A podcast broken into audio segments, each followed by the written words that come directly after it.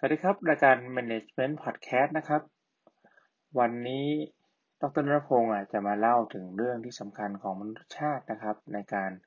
ทำลายสถิติการวิ่งมาราธอนให้สำเร็จก่อน 2 ชั่วโมงนะครับ ซึ่ง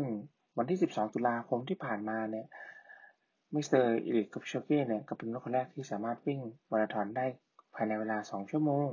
ซึ่งใครที่เคยติดตามเรื่องการวิ่งมาเนี่ยก็จะทราบว่าจริงแล้วคลิปชเก้เนี่ยเคยลองทำ อย่างนี้มาแล้วนะครับใน Project Breaking Through ของ Nike ซึ่งตอนนั้นเขาทำเวลาเกินมาประมาณ 25 วินาที ซึ่งเขาก็ยังพลาดอยู่นะครับ ก็ตอนนั้นเขาก็จะมีทั้งเรื่องใหม่ๆ มากมาย ที่เขาใช้ตอนนั้นเรื่องเพรสเซอร์เรื่องใช้รองเท้า Nike Vaporfly 4%แต่ในวันที่ 12 ตุลาคมที่ผ่านมาที่เวียนนาเนี่ยเขาก็มาในโปรเจกต์ใหม่นะครับโปรเจกต์ Edios นะครับ 1.0 Fight ก็คือ Ineos 1.59 นะครับ ซึ่งเขาก็ประสบความสำเร็จนะครับ วิ่งเข้าเส้นชัยไปได้ในเวลา 1 ชั่วโมง 59ที40วินาทีนะครับ ซึ่งเป็นสิ่งที่มหัศจรรย์นะครับ เปรียบเหมือนกับที่มนุษย์ได้ก้าวไปที่ดวงจันทร์เลย ปัจจัยที่เกิดความสำเร็จทั้งนี้นะ่ะก็ต้องพูดถึงเรื่องคิปโชตี้นะครับ ซึ่งจริงๆแล้วเขาก็เป็นนัก มาราธอนนะเป็นนักวิ่งมาราธอนที่เรียกว่าระดับตำนานเลยครับ ซึ่งนอกจากจะทำโปรเจกต์ Breaking Two ได้เกือบจะสำเร็จแล้วในปี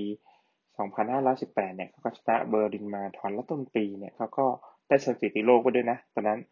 แล้วก็ต้นปีนี้เขาก็ชนะลอนดอนมาราธอนมาอีกนะคิปโชเก้เป็นนักาที่มาจันและมีดิสซินสูงมาก ถ้าเคยไปฟังเขาพูดเนี่ยหลักการการบริหารการใช้ชีวิตเขาเนี่ยจะรู้เขา ว่าเขาบอกว่า discipline เนี่ยเป็นสิ่งที่ทำให้เขามีความสำเร็จนะครับในถึงวันนี้ อันที่สองที่เขาต่างจากคราวที่แล้วคือสนามวิ่งที่เขาใช้เนี่ยเป็นสนามวิ่งที่ตรงมากและเรียบมากนะครับ เดิมที่ที่โปรเจกต์เบ k กิ้งทูเนี่ยก็เป็นสนามที่ตรงแล้ว แต่ก็ยังเป็นสนามแบบ Formula One ก็จะมีเข้าโค้งเยอะ แต่ project เนี่ยเป็นสนามที่มีตรงเกือบ9กิโลแล้วก็กลับ ตัวไม่กี่ครั้งนะครับ แถมเป็นระดับที่ต่ำกว่าน้ำทะเลมากนะครับ ซึ่งจริงๆแล้วคิปโชเก้เนี่ยก็เป็นคนเข็นหญ้านะพอเป็นคนเข็นหญ้าแล้วเนี่ย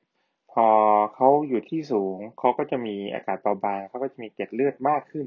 แล้วถ้าเกิดเข้ามาวิ่งที่ระดับน้ำทะเลที่ต่ำมากเนี่ยก็จะทำให้เขาสามารถมีแบบหายใจได้ดีขึ้นนะครับทำให้วิ่งในกีฬาทนทน endurance ได้เยอะขึ้น อย่างที่สามนะครับ การที่เขามีนักวิ่งนำหน้าที่เรียกว่าเพรสเชอร์เนี่ยอยู่ข้างหน้านะฮะในคราวนี้เขาจะใช้โครงข้างหน้าเรียงกันเป็นรูปตัววีข้างหน้าห้าคนและข้างหลังสองคนนะซึ่งจะเป็นเรื่องของแอโรไดนามิกนะครับทำให้ลดในการคล้ายๆอะไรอะอ่าอากาศที่มาชนกับตัวเขานะครับ แล้วก็เป็นเรื่องจิตใจด้วย คือจิตใจที่ว่าวิ่งตามคนเนี่ยมันจะทำให้ประสบความสำเร็จนะครับ ด้านที่ 4 ก็คือเรื่องของเทคโนโลยีที่เขาใส่เข้ามาในรองเท้า เช่น carbon fiber plate นะครับ ที่อยู่ในรองเท้าอันใหม่ ซึ่งรองเท้าใหม่เนี่ยดีกว่าตัวเก่านะครับ ที่เป็น Vaporfly four percent อีก ซึ่งยังไม่ทราบรายละเอียดมาก แต่ผมไปดูในตัวที่เป็นที่ในที่จดสิทธิบัตรแล้วเนี่ย ก็จะเหมือนมีมีมี carbon plate สองชั้น แล้วตรงกลางจะเป็น air pocket ให้เป็นสปริงเวลาเหยียบเข้ามาเนี่ยก็คือ จะมี energy return นั้นต้องมากกว่า 4%อยู่แล้วนะครับ 4%เนี่ยเทียบมาจาก ตัวรองเท้า Adidas เก่าที่เขาวิ่งชนะรางวัลสถิติโลกมานะครับ อย่างที่ทราบนะครับทั้ง 4 อย่างเนี่ยก็เป็นเป็นการทดลองทางวิทยาศาสตร์นะครับ ที่แสดงว่ามนุษย์เนี่ยสามารถ breaking two hour barrier ในการวิ่งมาราธอนได้ แล้วก็เป็นความ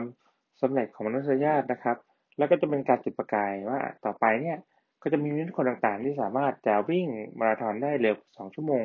เพิ่มขึ้นมาอีกนะครับ ก็แสดงความยินดีกับมนุษยชาติแล้วก็อิลิคิปชกี้นะครับ ในการที่ทำสติโลกครั้งใหม่ ไม่ใช่สติโลกเป็นการ breaking to